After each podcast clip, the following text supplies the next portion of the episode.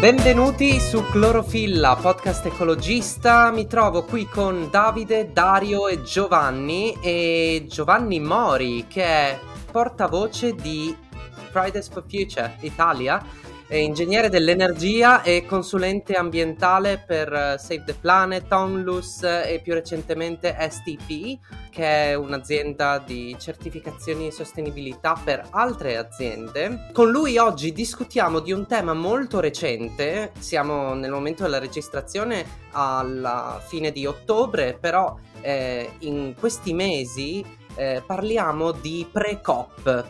E non si tratta di qualcosa che viene prima di un supermercato, ma eh, si tratta della um, Conference of the Parties eh, che si è tenuta, eh, che si terrà a novembre a Glasgow, Scozia, e l'evento che lo ha, la ha preceduta, e anche lo Youth for Climate, si è invece tenuta nella nostra Milano. Vogliamo discutere con lui oggi proprio perché quello che siamo riusciti a reperire grosso modo e che è giunto all'opinione pubblica finora è stato soltanto un paio di slogan pronunciati da Greta Thunberg nel, nel proprio discorso. Invece merita eh, spenderci più di qualche parola, proprio perché si sono toccati concetti eh, molto più importanti e ne si possono estrapolare delle discussioni interessanti. Quindi benvenuto Giovanni.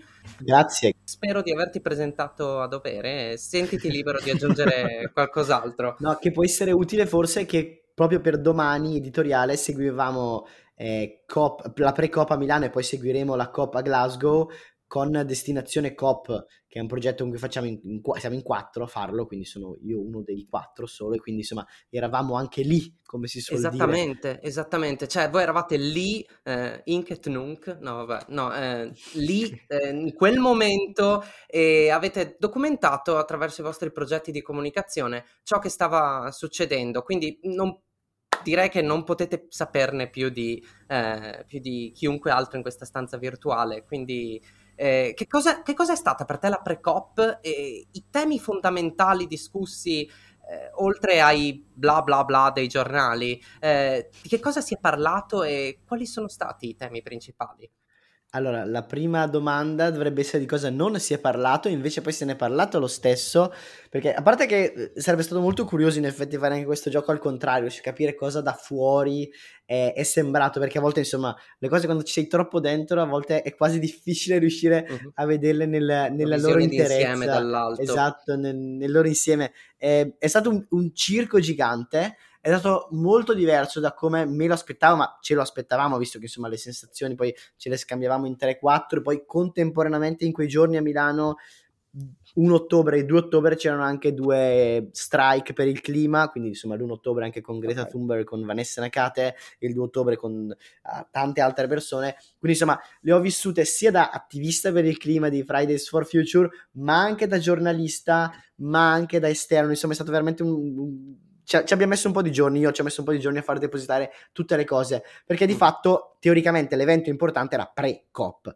cioè l'evento dove ci, dovevano essere trentacinque, invece poi sono arrivati cinquanta, cinquantuno eh, ministri dell'ambiente, della transizione, da tutto il mondo, perché poi si troveranno a Glasgow e lì saranno centonovanta, si spera, eh, perché poi no, non sono mai in pochi giorni in cui si decidono queste cose, ma sono in, in tanti giorni, tante settimane, tanti mesi precedenti. Questo era l'ultimo teoricamente step, ma era anticipato per la prima volta nella storia da sto Youth for Climate, che era insomma l'invenzione del ministro Costa, che ha detto diamo spazio ai giovani, e quindi ha messo giù questa cosa qua inventata dicendo inventiamo, invitiamo due delegati da ogni nazione del mondo, che scegliamo noi in realtà, perché erano scelti dai ministeri. Difatti Fridays for Future Italia, un sacco di attivisti hanno fatto application, nessun attivista è stato selezionato da Fridays for Future Italia, questo è un altro piccolo capitolo della storia. C'è una mano alzata quella e devo... Sì, sì, ma ignora. Sì, sì, tranquillo. Eh. Cosa devo dare?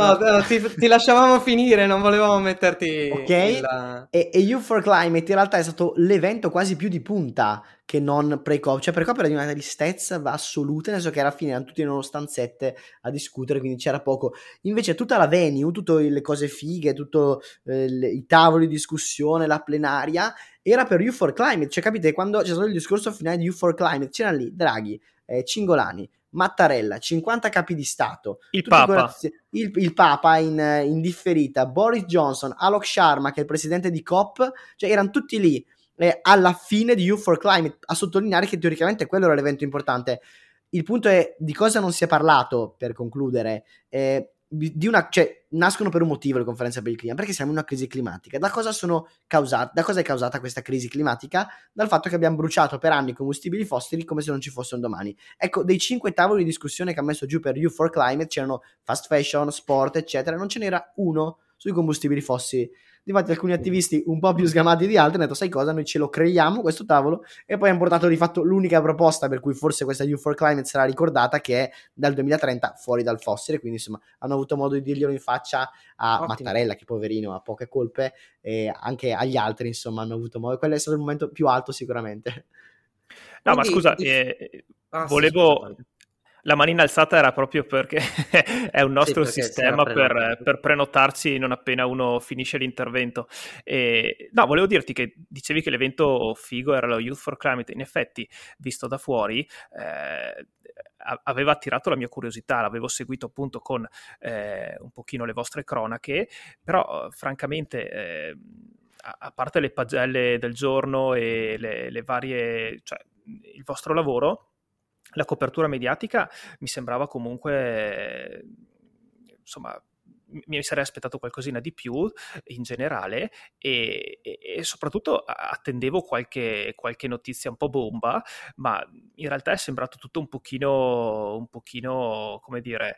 Un eh, grande gioco. Un po', un po' moscio, un po' moscio, non so se per, per colpa di chi, e per non parlare appunto della pre-cop, dove appunto sono andato a vedermi da cosa, cosa ne è nato, e boh, no, non si capisce niente, almeno io non, non ci ho capito niente, non, non, non mi sembra di aver eh, colto chissà quali rivelazioni. Ecco, quindi eh, volevo anche dirti, insomma, prima di, ne parlavamo prima di, di cominciare a registrare, eh, sono andato, ho detto, boh, ma aspetta, doveva, doveva uscire questo documento finale il trenta di settembre e, e non l'ho trovato online. Eh, un'altra piccola nota, eh, vado, vado online sul sito della, della COP ventisei che mi cita la pre-COP e la Youth for Climate, dove per cita- sono citate attraverso un link che va a una pagina del Ministero aggiornata ventisei agosto e un link a un profilo Twitter eh, che boh, non mi sembra proprio... Eh, il massimo della...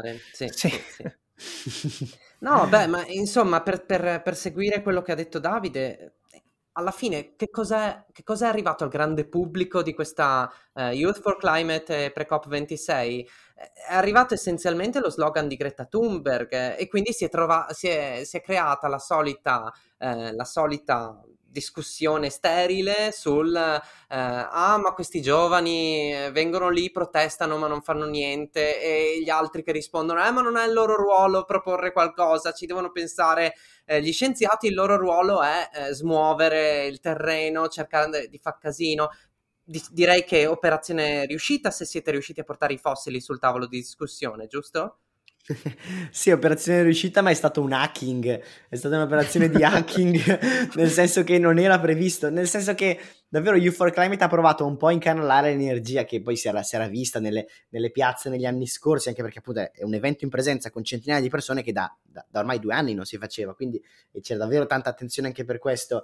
E però da un lato... non c'era la precisa, la seria volontà di voler coinvolgere i giovani, soprattutto i giovani che potessero rompere un po' le scatole, nel senso che se poi tu li coinvolgi le persone devi coinvolgere per davvero. E invece appunto c'è questo gioco per cui per esempio gli attivisti eh, italiani scelti per esempio non facevano parte dei Fridays for Future. Non è che Fridays for Future abbia patente di purezza più, più di altri, eh, capiamoci, non è assolutamente quello, però è ovvio che se tu vuoi coinvolgere la gente che ha portato le persone in piazza, anche all'estero pochissime persone per esempio appartenevano a Fridays for Future, tanti, ma anche poi conoscendoli in parte da giornalista, intervistandoli, e insomma la sensazione che tanti fossero lì a far carriera eh, o che fossero lì tanto per divertimento c'era, cioè c'era gente che mh, studiava a Dubai e sarebbe andata a studiare poi a Washington e che del suo paese eh, insomma poco era rappresentativo, ecco, giusto per capirci, sembrava di essere una piccola scuola di diplomazia da alcuni punti di vista. Da, da altri aspetti invece tu trovi attivisti veramente, come si può dire, super carichi, super motivati, che sono quelli che hanno detto ma cos'è sta roba, noi ce ne andiamo dal tavolo della fast fashion, che certo che è importante, ma siamo qua perché letteralmente i combustibili fossili stanno bruciando il nostro pianeta. E quindi sì, è stata portata sul tavolo, ma non era assolutamente prevista questa, questa cosa.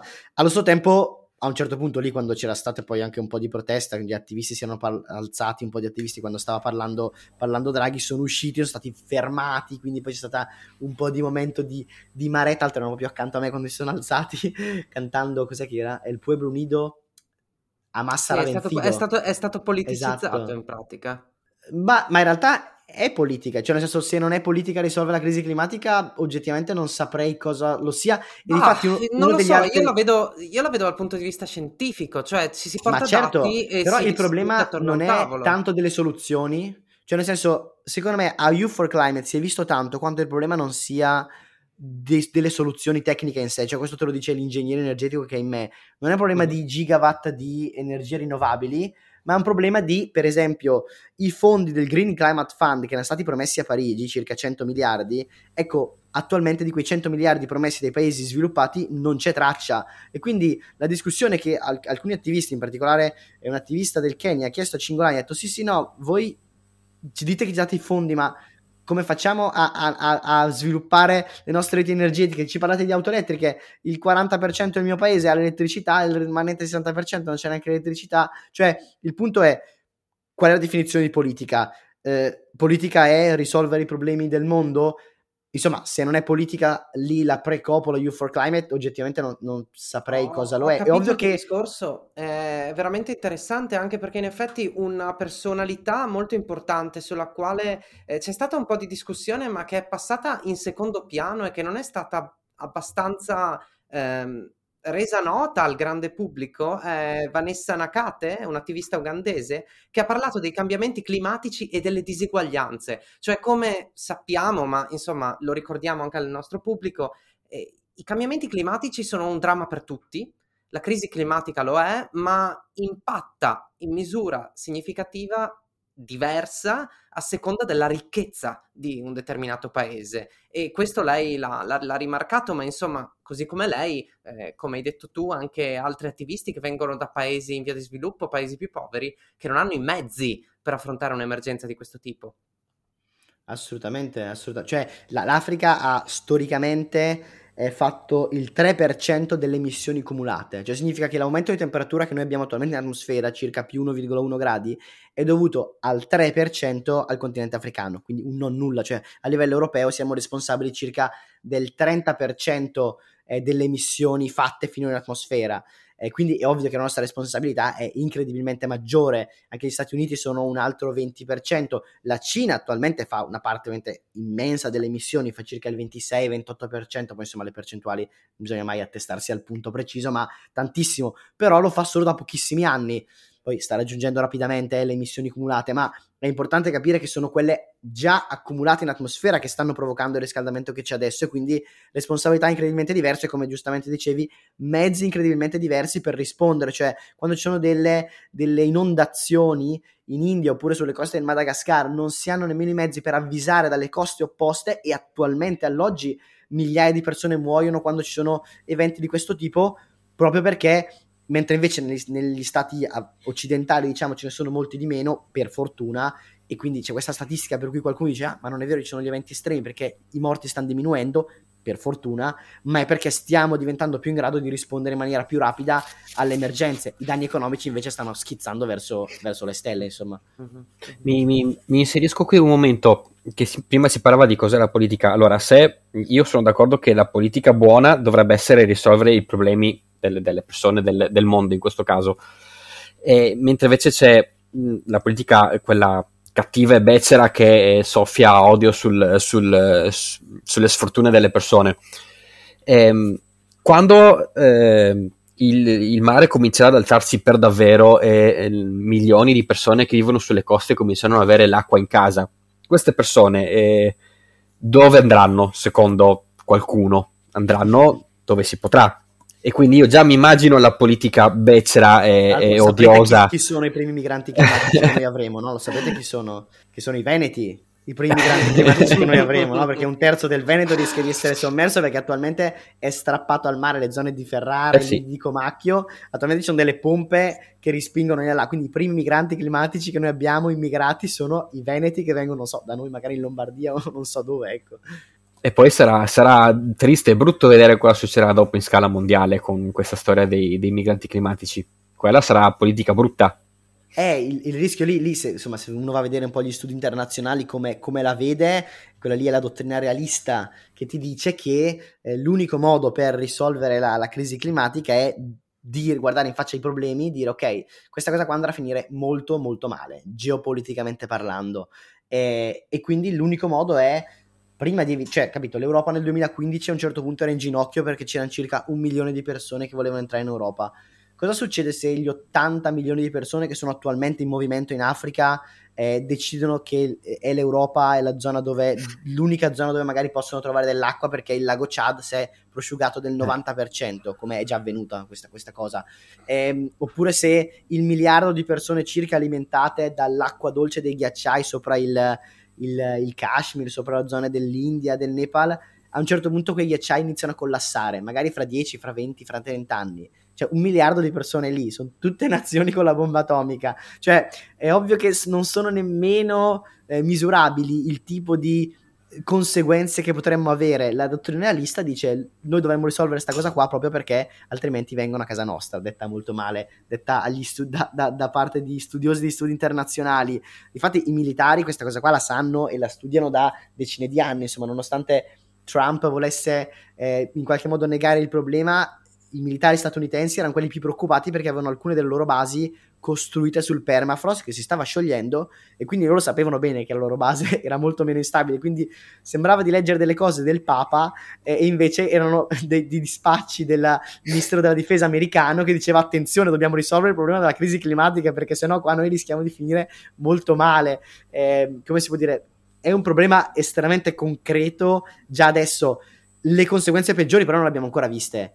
E, e è importante ricordare che sono scenari, cioè secondo la Banca Mondiale sono centocinquanta milioni di persone a rischio di doversi muovere nel, entro il duemilacinquanta per avere zone invivibili, ma non per forza sono le Filippine, ecco, cioè prima dicevo di, dei Veneti e Venezia, ma Grosseto è a rischio, Cagliari è a rischio, Oristano è, è a rischio, Genova è, ma ho tutte le coste che vengono continuamente erose eh, dal, da, dal mare, per non parlare delle isole che le, vengono letteralmente sommerse, cioè Il, il, il non il padrone, scusate, il, il sovrano di Kiribati vuole comprare delle terre in Australia perché Kiribati, le isole, rischiano di essere del tutto, del tutto allagate nel giro di pochi anni. Cioè la differenza fra uno virgola cinque gradi di aumento e due gradi di aumento sta lì, sta in gente che ha le proprie isole, la propria terra dove ha sempre vissuto allagata e non torna più indietro. Cioè non ci sono le Alpi lì, non ci sono le Alpi vicino alle isole Marshall, vengono annegate e, e boh.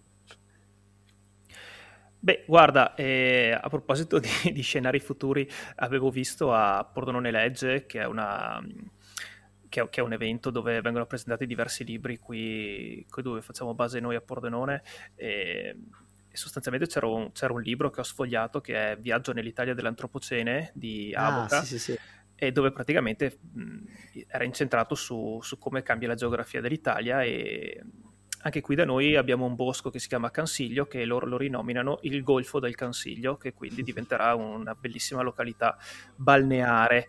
E detto questo, volevo ritornare un pochino a, eh, alla diplomazia. Quindi eh, mi fa- da un lato mi faceva un po' sorridere il fatto che prima si organizza un evento coinvolgendo quelli che eh, canonicamente vengono considerati giovani e quindi hanno degli animi, posso dire, un pochino più ardenti, e poi ci si stupisce se magari fanno un po' di casino perché magari eh, forti della loro giovane età, quando sentono qualcosa che gli sta sulle palle chiaramente si alzano e sbattono le sedie. Mm, e poi però si dice eh no, eh, eh no, eh no, eh no, eh no. Eh, a parte questa cosa che a me fa un po' ridere, la diplomazia comunque rimane l'unica strada. Tu, anche da attivista, che idee ti sei fatta? Effettivamente possono portare a una soluzione come ci si auspica, oppure eh, questo avanzamento a piccoli passi è, è insufficiente? Allora, una delle cose che veramente mi ha fatto più impressione, diciamo, entrare finalmente a, a vedere da dentro co- cosa erano questi negoziati, questi famosi negoziati per il clima, è stata proprio questa, cioè la, la differenza non abissale di più che c'è tra la, la velocità, la dinamicità, la dinamismo, non so chiamare, come il futurismo dei movimenti in piazza, di gente che scende in piazza per il clima, e la lentezza esasperante, e qua te lo dico anche dal punto di vista giornalistico, eh, la lentezza esasperante di queste trattative di pre-COP, cioè che arriva uno, fa una dichiarazione, sembra che si sposti di due millimetri in là, poi arriva eh, Sharma e Cingolani, dicono un'altra cosa che sposta le cose di due millimetri in là, poi cioè, arriva l'altro, Timmermans dice una cosa che sposta di due millimetri, cioè di una lentezza, di un avanzamento veramente... Madonna, che non capisci se davvero hanno detto qualcosa di nuovo o nemmeno no. Eh, cioè, qualcuno diceva prima di questa cosa di pre-COP che non, non si vede il documento finale, ma anche stando lì davvero questa cosa non si capiva. Detto questo, la cooperazione internazionale è necessariamente lo strumento dal quale bisogna passare. Cioè, sono lenti come la morte? Sì. È necessario passare dalla eh, diplomazia internazionale? Sì. Cioè, mh, il punto è, la, la diplomazia internazionale da sola sarà la soluzione? No, questo no. Cioè, capiamoci, senza gli accordi di Parigi non staremo qua nemmeno a fare questo podcast dicendo che forse rimarremo sotto di uno virgola cinque gradi. Questa cosa va chiarita e messa, come si può dire, qualsiasi dubbio da questo punto di vista va tolto dal tavolo. Per fortuna abbiamo gli accordi di Parigi. Sono i migliori accordi che potevamo avere? Assolutamente no. Perché? Perché al tempo non c'era la pressione, per esempio, che c'era adesso. Cioè... Com'è possibile che adesso nel giro di due o tre anni la percentuale di emissioni a livello mondiale coperta da impegni a emissioni zero sia passata dal duemiladiciotto, dove era il venti per cento, circa venti venticinque per cento, ad adesso che è quasi il novanta per cento?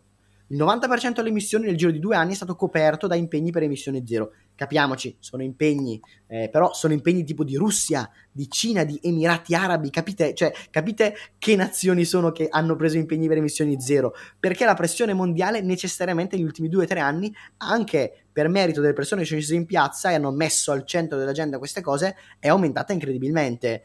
Eh, Il punto è, non basterà la diplomazia da sé perché non capisce quanto va lenta. Finché sei lì dentro non riesce a capirlo. E quello che loro hanno provato un po' a fare è portare un po' dell'energia delle piazze, quindi alla fine un po' scompigliato le carte, dentro Youth for Climate, e quindi un po' forse questa energia è passata, però ovvio che è difficilissimo imbrigliarla.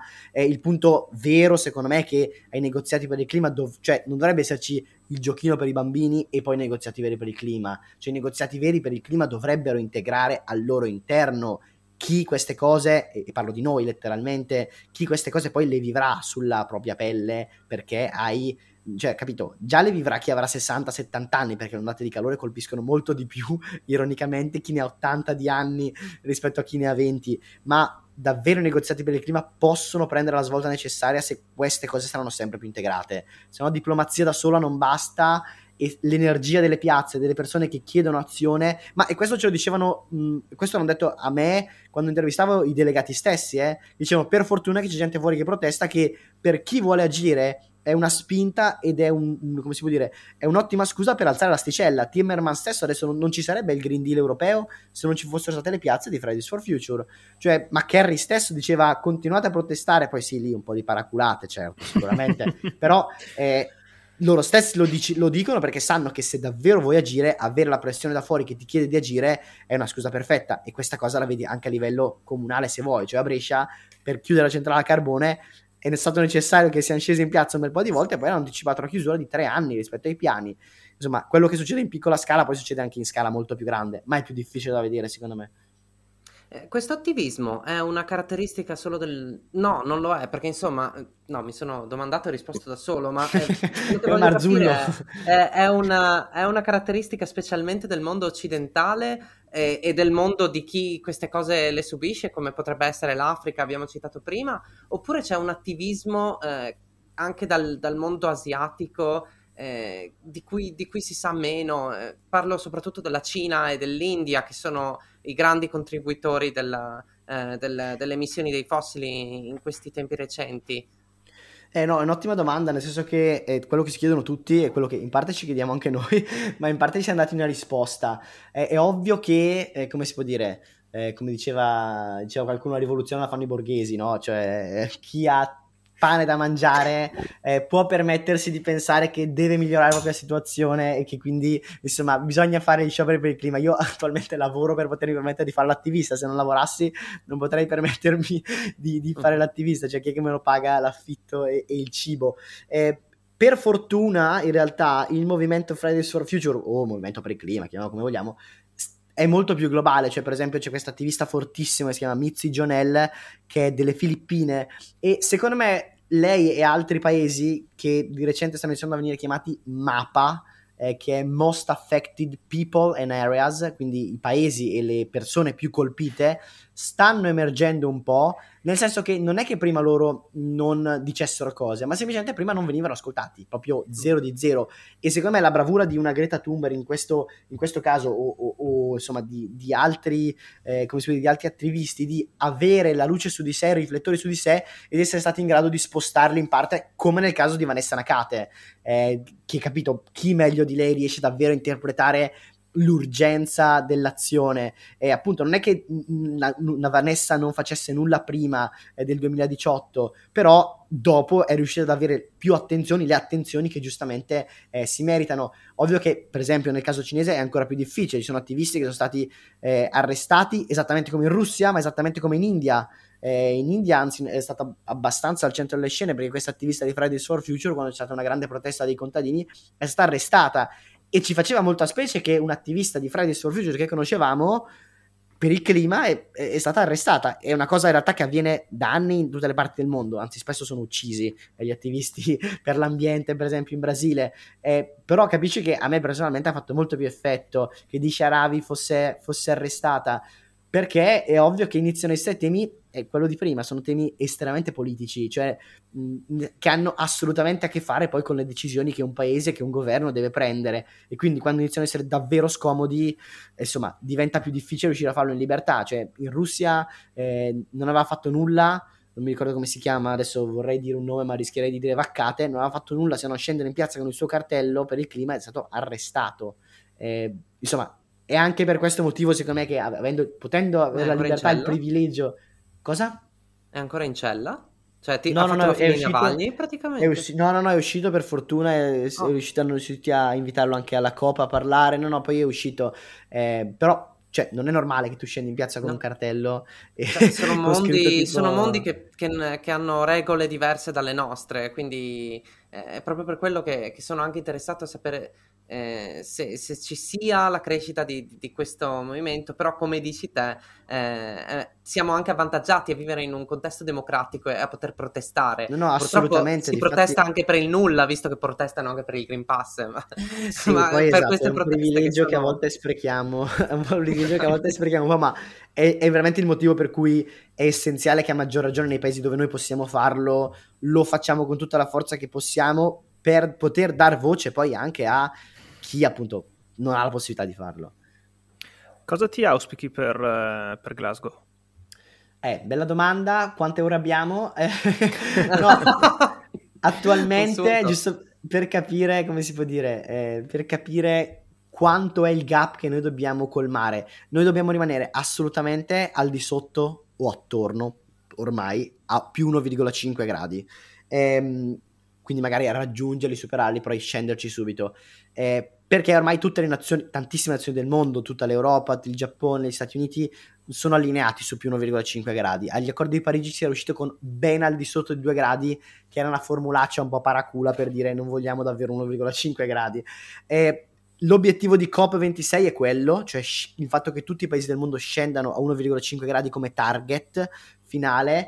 Eh, l'altra cosa sono gli N D C, quindi National Determined Contribution, quindi quanto ogni paese porta sul tavolo, perché gli accordi di Parigi funzionano un po' così, no? Cioè è come una cena dove organizzi e dici ascolta, ognuno porta qualcosa, e non sai mai poi se quello che ognuno porta alla fine basterà per fare la cena, ed è così, nel senso che gli accordi di Parigi sono proprio volontari, ognuno porta i suoi accordi. Ecco, questi accordi che tutti finora stiamo portando sono assolutamente insufficienti, ci porteranno a fine secolo a più due virgola sette gradi, quindi ben lontano dagli uno virgola cinque gradi. E pensate che prima, solo qualche anno fa, eravamo a più tre virgola sei gradi, quindi solo negli ultimi un anno o due, con gli impegni che abbiamo preso, siamo scesi di un grado, ok?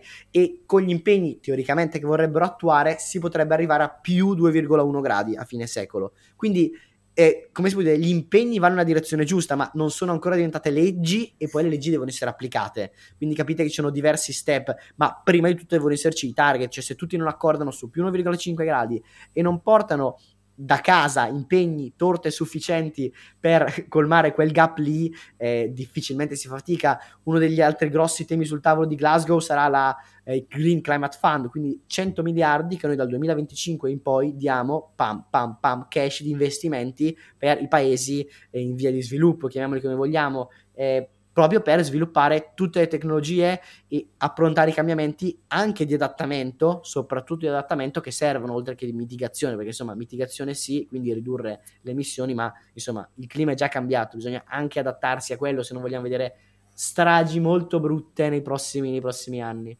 Ma appunto anche con il più roseo degli orizzonti che è fermo a uno virgola cinque gradi, eh, come hai detto tu, adattamento, ma cioè, comunque andremo incontro a, a cambiamenti epocali e a sfide difficili, quindi eh, non dobbiamo proprio avere un'educazione che ci educhi a eh, combattere ogni giorno con un clima che, che, che lavora contro di noi. Assolutamente, assolutamente, ma esattamente come a scuola ci insegnavano quando c'è un terremoto si va sotto il banco, Eh, la preparazione anche per i cambiamenti climatici dovrà essere quella. È ovvio che al momento sono per fortuna un po' più sparuti, però cioè, quando leggiamo di queste notizie che ci sono delle, eh, dei, dei fiumi di fango, di acqua, e vedi che c'è la gente, Germania, Cina, quest'estate, esatto, e c'è, e c'è la gente che muore nelle case, dici ma dai, cioè la prima cosa che dici è ma com'è possibile che la gente muoia nelle case, cioè si tratta di un fiume di acqua, un fiume di fango, cioè come fai a non capire, cioè però la gente è morta per queste cose qua, o in Liguria, ecco, senza andare nemmeno in Germania. È ovvio che la cementificazione e il consumo di suolo lì sono un tema fondamentale in Italia, che già ha un territorio estremamente fragile dal punto di vista del dissesto idrogeologico, ma sono problemi molto gravi con cui dovremo con cui dovremo fare i conti, e l'educazione dovrà essere da entrambi i lati, non solo alla mitigazione, quindi a ridurre il più possibile, quindi a costruire un mondo dove facciamo le cose in maniera più efficiente senza emettere come se non ci fosse un domani, ma anche prepararsi, cioè ma anche qua risalta fuori l'ingegnere che c'è in me, quando ci sono date di calore che abbiamo visto da alcune parti, l'asfalto oppure le tenute dei ponti, oppure anche alcuni edifici, strutturalmente parlando, non reggono, non sono in grado, non sono stati progettati per raggiungere o per essere sollecitati ad alcune dilatazioni termiche, quindi l'asfalto magari si rompe o si scioglie, eh, oppure i ponti per esempio non sono stati fatti per dilatarsi a, a certi momenti di delta di temperatura, quindi noi dovremmo ripensare un'intera valanga di cose che abbiamo fatto negli ultimi decenni, magari negli ultimi cinquanta anni, anche a livello infrastrutturale, oppure i grattacieli che dovevano rispondere a certi tipi di venti e ora ad altri tipi di venti, eh, o altri tipi di tempeste. Insomma, a Brescia per esempio abbiamo avuto per la prima volta due anni fa una supercella tropicale, che è un, con venti a centottanta chilometri all'ora, è tipicamente in Texas. Brescia, non so se ci siete mai stati, ma non è i tropici, eh, Brescia City, insomma è un po' diversa, eh, capito? Cioè davvero si tratta di, di, di capire un intero modo di fare le cose. Allo stesso tempo rispondere alla crisi climatica ci permette di costruire le città migliori che possiamo immaginare, con molto più verde, dove ci muoviamo in maniera molto più efficiente, e, e, efficientare gli edifici ci permette di non dover pagare la bolletta al Qatar, produrre energia elettrica ci permette di non dover essere dipendenti dal gas, perché ce la produciamo noi l'energia elettrica. Insomma, eh, come si può dire, da un lato abbiamo il mondo peggiore che possiamo immaginare, dall'altro lato ovvio tantissimi ci sono margini di miglioramento. Ma, guarda, esatto, guarda il bright side, guarda l'aspetto positivo. Abbiamo già citato il libro Viaggio nell'Italia dell'Antropocene, ah, di Telmo Pievani, mi sa. Esattamente, Telmo Pievani e Mauro Varotto, e volevamo chiederti in chiusura dove potevamo seguirti, se, se ci accompagnavi anche a Glasgow con, la, con, le vostre, con, i vostri, con le vostre cronache, e se avevi qualcosa da consigliarci da leggere.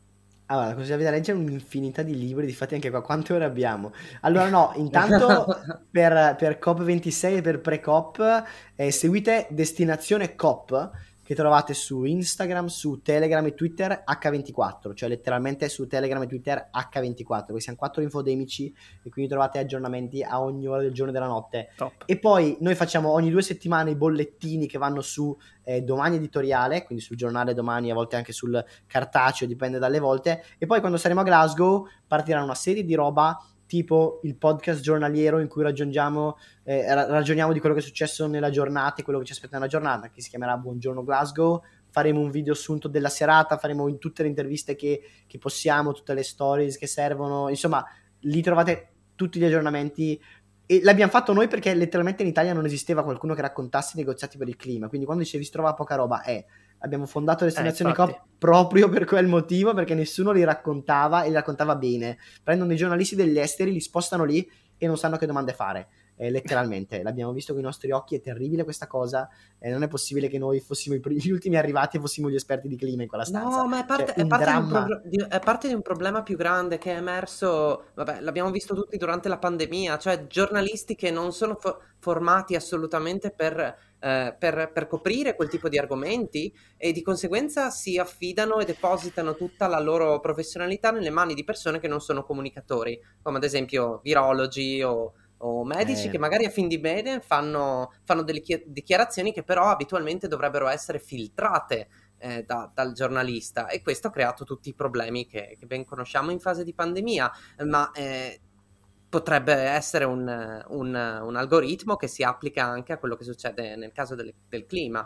Beh, eh, insomma, è quello che dicevo anche prima, no? Cioè la, la recensione, per chi non sapeva che canali seguire, e mio malgrado neppure io, perché devo dire che ti ho, ti ho scoperto l'altro giorno e me ne dispiace molto, eh, chi ha seguito cara- canali di, di, di, di comunicazione mainstream o insomma poco tarati su, sul tema, cioè tutto quello che ha capito dalla PreCop è stato...